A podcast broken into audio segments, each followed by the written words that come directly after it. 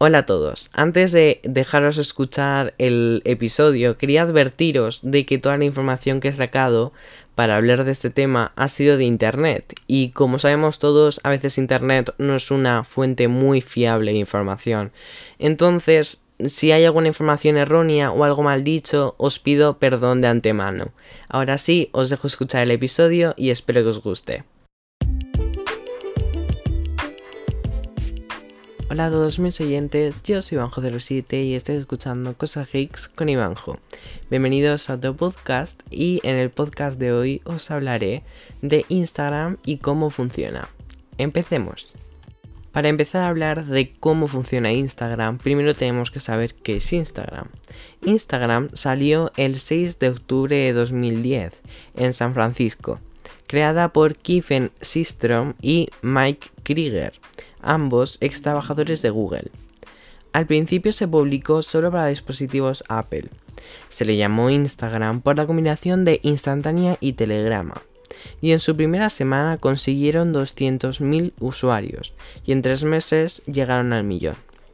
La primera foto publicada fue la de un perro de uno de los creadores. Al principio lo que le caracterizaba a la aplicación era que todas sus publicaciones estaban recortadas como un cuadrado, haciendo un guiño referencia a las Polaroid. En 2011 aparecieron los hashtags y un año después, en 2012, Mark Zuckerberg, creador y CEO de Facebook, compró la aplicación por mil millones de dólares. Después añadieron los mensajes directos y menciones. En 2016 cambiaron su logo y copiaron a Snapchat con los Instagram Stories y los Direct. No es sorpresa en inicios de 2021 que Instagram lleva siendo desde siempre una de las aplicaciones más descargadas y usadas y la red social más famosa. Pero ¿qué la hace así? ¿Cómo funciona Instagram desde dentro? Bueno, en realidad funciona como todas las redes sociales, con los algoritmos, es decir, una secuencia de instrucciones que sigue el programa para llegar a un resultado o resolver un problema. Un ejemplo es una receta, siendo el algoritmo los pasos o instrucciones y los ingredientes los datos, el plato el resultado final. El algoritmo coge los datos y sigue unas instrucciones que se le dan para llegar a un resultado final. El algoritmo de una red social, como el de Instagram, entiende a un usuario después de los primeros 300 likes. El algoritmo de Instagram, en este caso, tiene cuatro pilares principales. El primero son los intereses. Si haces una publicación de fútbol, hay más posibilidad de que les haga a un fan del fútbol que a uno que no es fan del fútbol. Instagram determina tus intereses y gustos a partir de la interacción, es decir, los likes y comentarios que dejas en una cuenta o tema determinado. En resumen, que si tú empiezas a darle likes y comentarios a una cuenta de fútbol e Instagram sabe que esa cuenta es de fútbol, te empezará a... El segundo pilar de este algoritmo es la frescura, es decir, el tiempo y día de la publicación y lo fresco entre comillas que es ese contenido. El tercer pilar es la relación. Siempre te va a mostrar antes una publicación nueva de una cuenta con la que tienes mucha interacción que con una que no tengas. Siempre nos ha pasado lo típico que por presión social y de que te creas una cuenta de Instagram tienes que empezar así a todos tus amigos y familiares, aunque en realidad no te interese ver sus publicaciones, pero solo por socializar con la gente. Pues obviamente Instagram sabe que si tienes poca interacción con esa cuenta de amigo que con otra, otro tipo de cuenta que a ti te interese, te va a mostrar antes una cuenta que a ti te interese que la de tu primo de Cuenca que no te interesa nada sus fotos, vaya. Y el último pilar es la presencia. Mostrará tus publicaciones más o menos según lo activo que sea tu cuenta. En resumen, el algoritmo de Instagram es el corazón de Instagram y lo que hace es optimizar el contenido que a ti te gusta y que tú quieres ver para que así pases más tiempo en la plataforma. Y obviamente, cuanto más tiempo en la plataforma, más dinero van ganando ellos, ya que como ahora en, el propio Instagram te están apareciendo anuncios en medio de tu feed o incluso en las Instagram Stories, pues cuantos más anuncios tú ves y cuanto más tiempo pasas en la aplicación, más dinero se lleva Facebook en general. Hablando de dinero, es muy interesante cómo los influencers se ganan dinero también a través de Instagram. Resulta que hay dos maneras básicas para eh, básicamente ganar dinero en la plataforma. Está la del partner o patrocinio, en la que una marca te paga para mostrar durante un periodo de tiempo o unas determinadas publicaciones su producto. Y luego te dan un link en el que tú puedes poner en tus publicaciones y así tus seguidores pueden comprar a través de ese link. Lo que hará luego la empresa es ver el número de ventas a través de ese link y según el número de ventas le darán un cierto dinero al influencer. Luego ya Instagram para ponerse al día en temas de monetización como las demás plataformas, ya sea TikTok o YouTube, básicamente ahora está haciendo un programa de monetización para influencers a partir del contenido o los minutos vistos de tus publicaciones por tus seguidores. Los influencers y la gente que se dedique al marketing digital tienen que saber muy bien cómo funciona ese algoritmo, así en vez de ponerlo en su contra, ponerlo a su favor.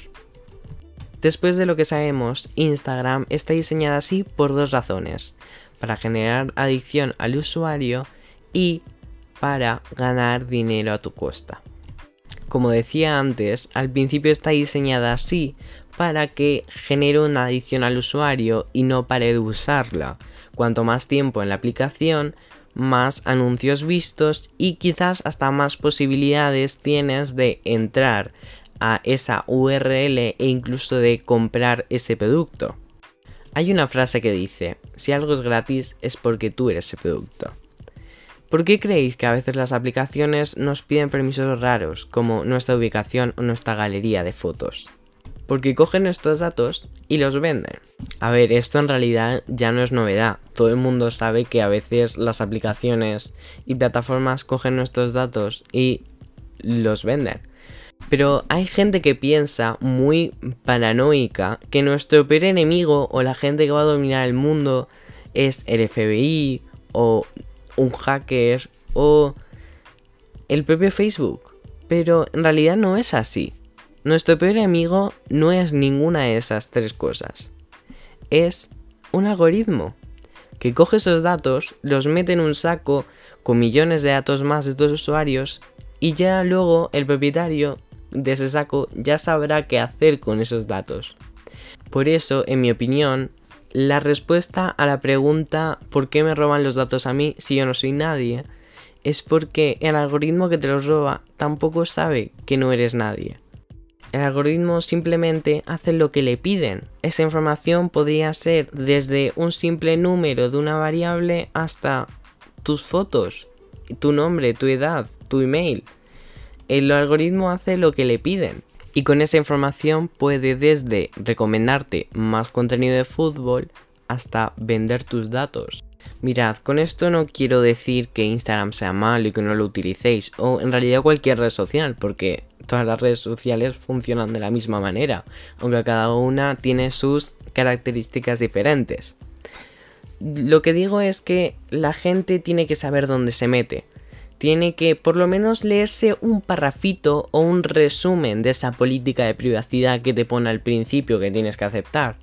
O por lo menos los permisos de esa aplicación. Y que hay que usarla con responsabilidad, porque está diseñada así aposta.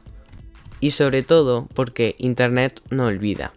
Y los algoritmos tampoco.